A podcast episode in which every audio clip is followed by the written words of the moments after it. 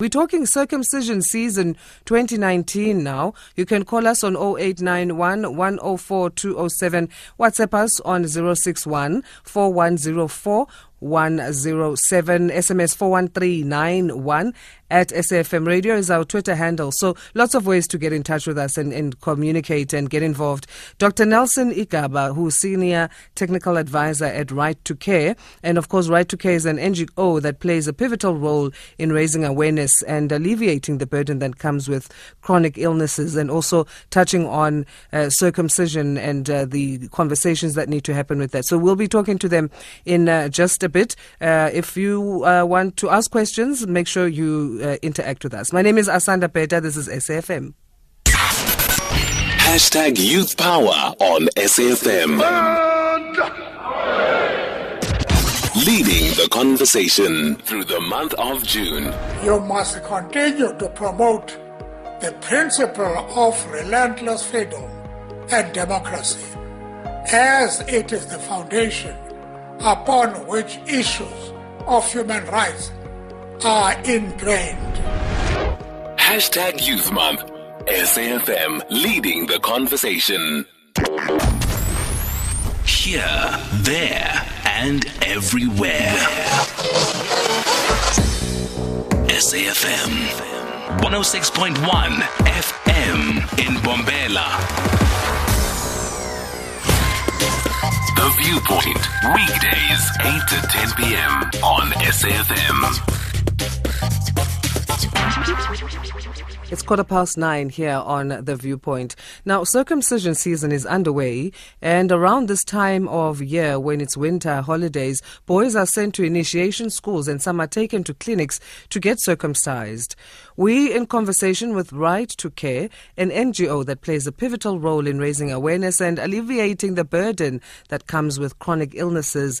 Each year, they embark on a program that gives free circumcision at clinics in previously disadvantaged areas. We engage them on a range of issues, including the need to incorporate trained professionals into the circumcision or initiation process, the benefits of circumcision, the challenges they face when offering free MMC in a region that is predominantly occupied by people who are stringent on doing things in a certain way. Uh, you know what we mean by that, the traditional way. And also their views on women and their involvement or lack thereof in circumcision issues. So we welcome Dr. Nelson Igaba, who is Senior Technical Advisor at Right to Care. Welcome to the Viewpoint in SAFM, Doctor. Thank you, Asanda. Good evening to you, Asanda, and good evening to your listeners. Okay, so if we talk about, uh, you know, uh, the the process or the benefits of circumcision, can we first start by uh, uh alleviating or addressing the myths that still exist around circumcision and, and, what happens there? Let's talk about HIV transmission and circumcision. What is the link? Yeah, thank you very much for the opportunity. Um, to start with, uh, we should understand that uh, male circumcision is as old as mankind. This is the, one of the oldest um, practice uh, medical circumcision procedure in, in, across the globe. We can trace it very many years, but to go back to your question, basically the, the medical male circumcision is a complete removal of the foreskin. So, and uh, to link it to HIV, there have been research that has been done, and to be to, to mention, one was done behind us here in Orange Farm. The other, the other one was done in Kenya, and the other one was done in Uganda, which was which demonstrated that circumcision, male, medical male circumcision, prevent the transmission of HIV from a female to a male through sexual intercourse by 60%. So that is the link between medical male circumcision and HIV. The, the myth around the healing process, let's address that.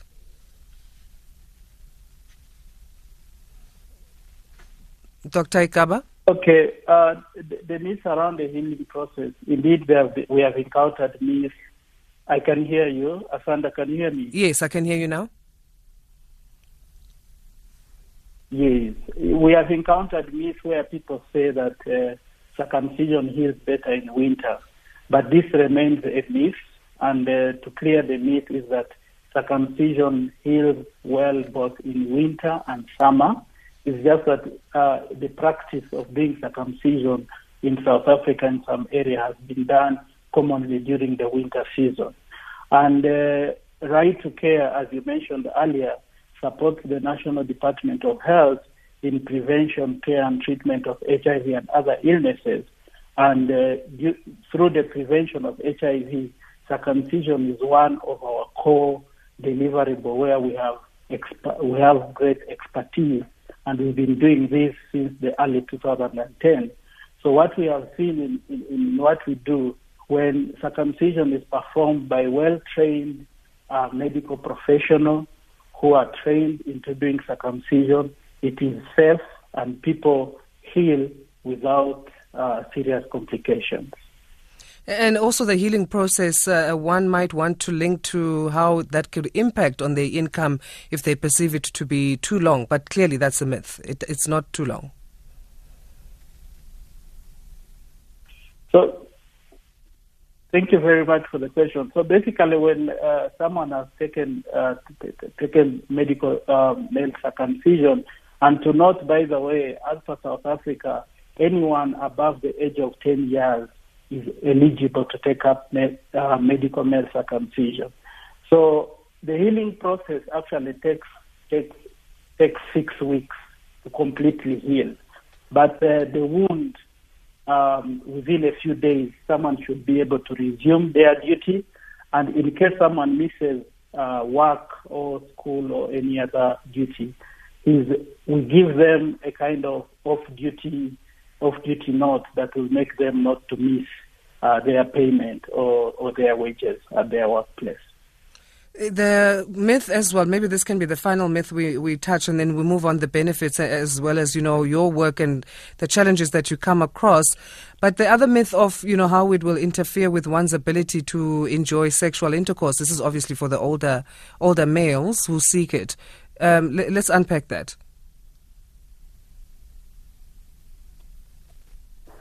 Yeah, thank you very much again. I think that remains a myth because uh, there has been a lot of study that has been done to show that if someone has taken uh, medical male circumcision, there is not change in sensation, feel, or touch around the genitalia. Uh, most probably, if someone, if, if it is done by a, a professional, you find that if someone comes complaining about issues of sexual uh, sexual problems, for example, non-performance and all that, then that could be a problem that the person could have had before taking up a medical male circumcision. So there is no mm-hmm. relationship mm-hmm. between medical male circumcision and lack of sexual pleasure, like you have said it. We're talking circumcision season 2019 with Dr. Nelson Igaba, who is Senior Technical Advisor at Right to Care, and they are an NGO that uh, play a part in uh, raising awareness um, on chronic illnesses, and also they embark on a program that gives free circumcision at clinics in previously disadvantaged areas every year. Uh, we know hundreds of boys around this time of, you know, initiation, uh, initiation and circumcision have been killed during traditional circumcision uh, in in some years, with the Eastern Cape leading the country when it comes to these deaths. So, in the work that you do as Right to Care, where you are, you know, trying to, address this issue and uh, uh, and and speak to people who are stringent on doing things in a certain traditional way, what are the challenges that you come across? What, what are the some of of the uh, objections to what you are trying to do that you will find? Uh, some of the challenges that we encounter in the communities that we work in, by that to mention, uh, right to care under uh, CDC funding, that Centers for Disease Prevention and Control, we are working in seven districts. And uh, these districts, it is Nkangala in Mpumalanga, Dr. Kenneth Kaunda and Dr. Modiri Molema in the Northwest, Thabo in the Free State, and Alfred Nzo OR Tambo and Amatole in the Eastern Cape. Mm-hmm. So in some districts that we work in, there are still some perceptions and myths related to circumcision, which as you mentioned, around the myth you are you, you are alluding to earlier, these are the things that resist people from seeking um, medical male circumcision in the Department of Health facilities. And in other areas, you due to these existing myths and uh, traditional beliefs, there is no opportunity for for you to, to, to market or to create demand for, for, for medical male circumcision.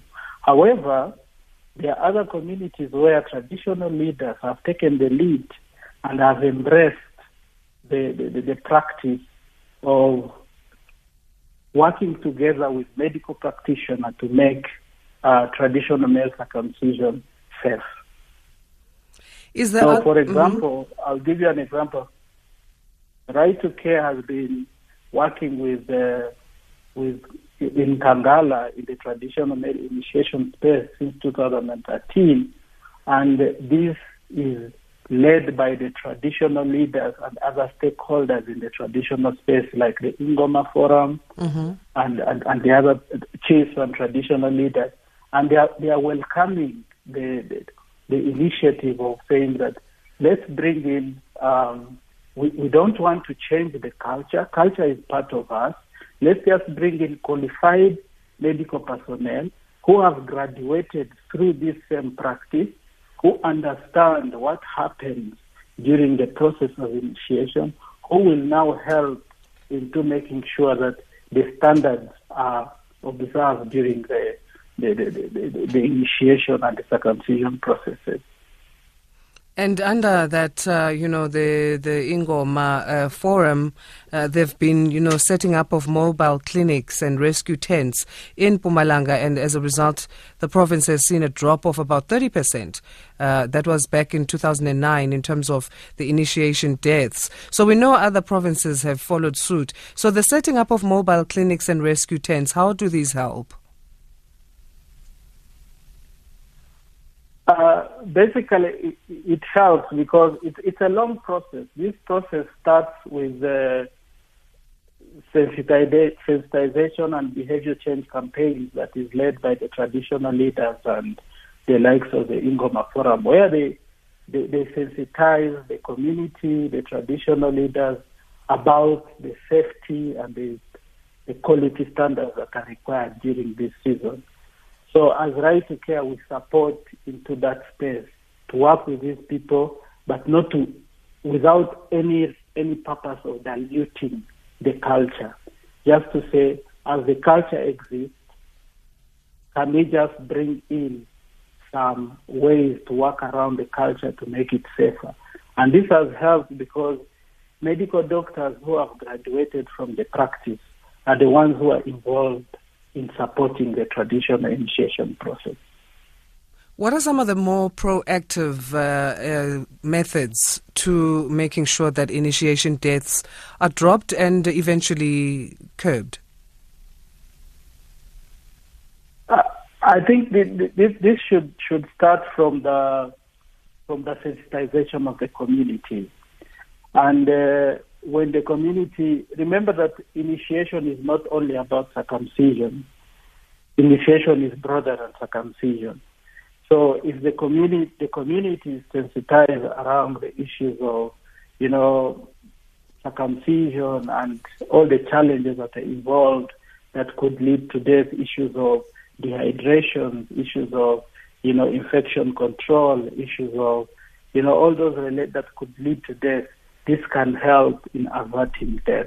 And we, we, we're really happy to work with all traditional leaders who have been receptive, both in, uh, in Nkangala and recently in Eastern Cape, where we are supporting this process going forward. So the point is not that tradition and conventional medicine clash, it is that they can actually and should work together when it comes to this. Yeah, I think the most important is to, to make sure that whoever is bringing any kind of ideas or intervention does not compete with the existing culture. Mm. The, the, the, the ideas or the intervention should be aligned with respect to the existing culture. And that's how Right to Care has managed to work with traditional leaders and chief, local chiefs and other stakeholders in that space with utmost respect of the existing culture, just to make sure that there is safety and quality. Uh, send us your SMSs on 41391 on circumcision season uh, 2019. What are your views? Uh, how do we make sure that we support our boys going into the winter holidays when it's that time of the year that initiation schools open? What should we be mindful of? And uh, uh, share with us your views and ask your questions to Dr. Nelson Igaba, who's Senior Technical Advisor at Right to Care. You can call us on 0891 104 207. You are still with the viewpoint here on SAFM. So, as right to care, uh, Dr. Igaba, what are your views in terms of women and their involvement when it comes to circumcision issues? Let's talk circumcision specifically and move away from initiation for a bit. Thank you so much, Asanda. Uh, women have a big role to play in, in, in circumcision. Remember that uh, women, these are our sisters, these are our mothers, these are our spouses, these are our girlfriends. So women can drive the, the demand for the me, for the medical male circumcision program. Uh, we have seen, uh, like earlier, earlier you asked about the benefits of, of, of medical male circumcision. To mention a few, it lowers the risk of HIV transmission. Like I mentioned, it, mm-hmm. it it evens the hygiene around the penis. It lowers the risk of some sexually transmitted infection. It also lowers the risk of um, cervical cancer in females. And this is because when you remove, you completely remove the foreskin, you're removing the virus that we call human papilloma virus, which when transmitted to female can, can lead later in life to the cancer of cervix. So this there is it is a kind of an indirect benefit to, to, to, to females, not to mention, you know, some women who have, you know, outly spoken that they prefer circumcised men. But to stick to science to say if women can be involved in circumcision programs through antenatal clinics, through all other, you know, clinics of the department, so that they can drive you know, the demand creation around around medical male circumcision program, and they bring the men within the right age group. The, the men we target who are between 15 and 34, and they, they, they get circumcised. This will give a direct, immediate impact in the reduction of HIV transmission because the men with this, within this age group are the people who are sexually active and who are likely to acquire HIV. So, given that age bracket, the ideal age bracket of 15 to 34, what are some of the complications that could result then should a man seek male circumcision after the age of 34, let's say at 40? There is no particular complication that a man above that age group would, would, would, would get after circumcision. Like I mentioned earlier, in South Africa, according to the National Department of Health guidelines, anyone above the age of 10 is eligible for circumcision after being examined by a, a health practitioner. So unless there is anything that contraindic- contraindicates you from taking up the medical male circumcision, there shouldn't be any problem if you have been circumcised by a health professional who has been trained. And this is what Right to Care provides across all the all the Dep- Department of Health facilities where we support. In your experience, Dr. Igaba, when it comes to the initiation schools, what would be what would be the pointers that you would say uh, parents of young boys going into the initiation schools need to look out for as telltale signs that things are not okay? Yeah, w- w- with initiation, this remember this is coordinated one with the with, with the structures in, in the different provinces. For example um, in, in, Eastern Cape, this is well coordinated with the, with COGTA through the House of Traditional Leaders. I think I think uh, for every parent who has a child who would like to go through the initiation school, there is ample information through the House of Traditional Leaders to, to guide the parents on such activities, like to to seek um, a legal a legal school to find out if the, the, the, where the parent is sending a child is indeed a legal school, and whoever operates that school is authorized by the necessary authorities. I think that's very key in the first place to, to, to do. And this is uh, very accessible through the Eastern Cape House of Traditional Leaders and other structures in the traditional state, uh, space in other provinces. So, and the parents, again, they should be involved in the day to day, in the step, step by step through the process because I'm sure they are required for some, for some items through the process of initiation. We've got an SMS uh, that reads uh, Traditionally, women dressed us with beads in the ch- uh, the chief's kraal upon returning. They can do the cooking, but not directly come into the ritual of initiation. That's from Kancho. So uh, then he's t- talking specifically about initiation, and we were speaking about uh, circumcision specifically.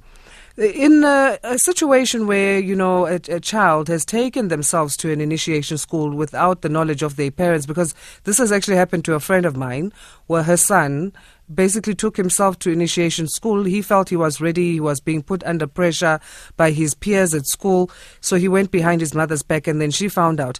What course can a parent take when it comes to that? And also the, the accountability of the leaders within the initiation schools to, you know, take in boys who the, whose parents might not necessarily know. What, what role should the leaders within the initiation schools play to be more accountable? And also, what course can parents take should their child decide to take themselves without their knowledge into initiation schools?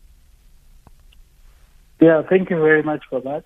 As I mentioned earlier, each province has its own structures that govern the initiation process but and, and the, the, the, legal frameworks around that. And to mention, in Eastern Cape, there is a Customary Male Initiation Act, uh, number 5 of 2016. So uh, this, this question would be well answered by the House of Traditional Leaders, who are the, the custodian, who, who are the key stakeholders of the initiation process. And I think they will be very good at answering the issues in terms of the transgressions around the Customary Male Initiation Act. All right. Uh, what else then uh, does Right to Care say about, uh, you know, circumcision season, if we just wrap it up and, and give uh, closing remarks? Thank you very much. Uh, what, what we'd like to say is that uh, Right to Care is ready, is ready in the district that I've mentioned. All facilities are well equipped with the professions that are, are trained and the equipment that are ready to for any person above 10 years who is seeking to take up medical male circumcision to have a safe and quality male circumcision. And something very key to add on is that after t- after having medical male circumcision, everyone who has been circumcised should return to the clinic after two days and after seven days, especially to check if the wound is healing well. The moment someone takes, uh, gets circumcised and they don't come back to the clinic, there are chances that they might get complications because it's the duty of the of the client or the patient who has been circumcised to come back to the facility so that the health profession can inspect the wound and see if the wound is healing well. Circumcision is performed by a health professional who has been trained is very safe and as we said, the healing, the complete healing takes six weeks, but after a few days, a person should be able to resume his full duty. And something very important that I, I would not miss out is to say, mm-hmm. as we have said, that one of the benefits of male circumcision is to prevent the transmission of HIV. It does not completely stop the transmission. So we advise that whoever has taken up medical male circumcision should continue using the condom to get proper protection against transmission of HIV. And if there's anyone who is interested in, in getting circumcised, we have a, a, a, a call center number okay. where you can send a please call or you can just call and you'll be booked in one of our facilities. The number is 082 808 6152. All right. Is there a website? Yes. Our website is www.righttocare.org. All right, just maybe to end it, things on uh, an SMS that just came through. Uh, it reads, Good evening, Asanda. I think we need to do away with these initiation schools. They're outdated and they cost a lot of money as opposed to the just taking your child to the clinic. Our children die there or they lose their manhood. That's uh, Felicity in Johannesburg. I think Right to Care has expressed that uh, I mean, you're not for the completely scrapping of the traditional way of doing things, but rather a collaboration. Am I right, Dr. Igaba? Yes. Well, thanks for your views anyway. Uh, thanks, Felicity and Joburg, for SMSing us and everybody else who's been cooperating or uh, communicating with us on this topic. So, uh, thanks for your time again, Dr. Igaba, Senior Technical Advisor at Right to Care. Jasanda, thank Hi. you for having me. Good evening. Bye. So you can contact them on 082 808 6152 and their website is www.right2care org. We're going to get into our daily soapy in a bit. If you'd like to still continue with your comments on the different topics we've had in the show, you can still do so. Our WhatsApp line is 061 410 4107. You can tweet us at SAFM Radio. This is SAFM's Viewpoint. Hashtag that when you tweet and also on Instagram, and we are on Facebook as well.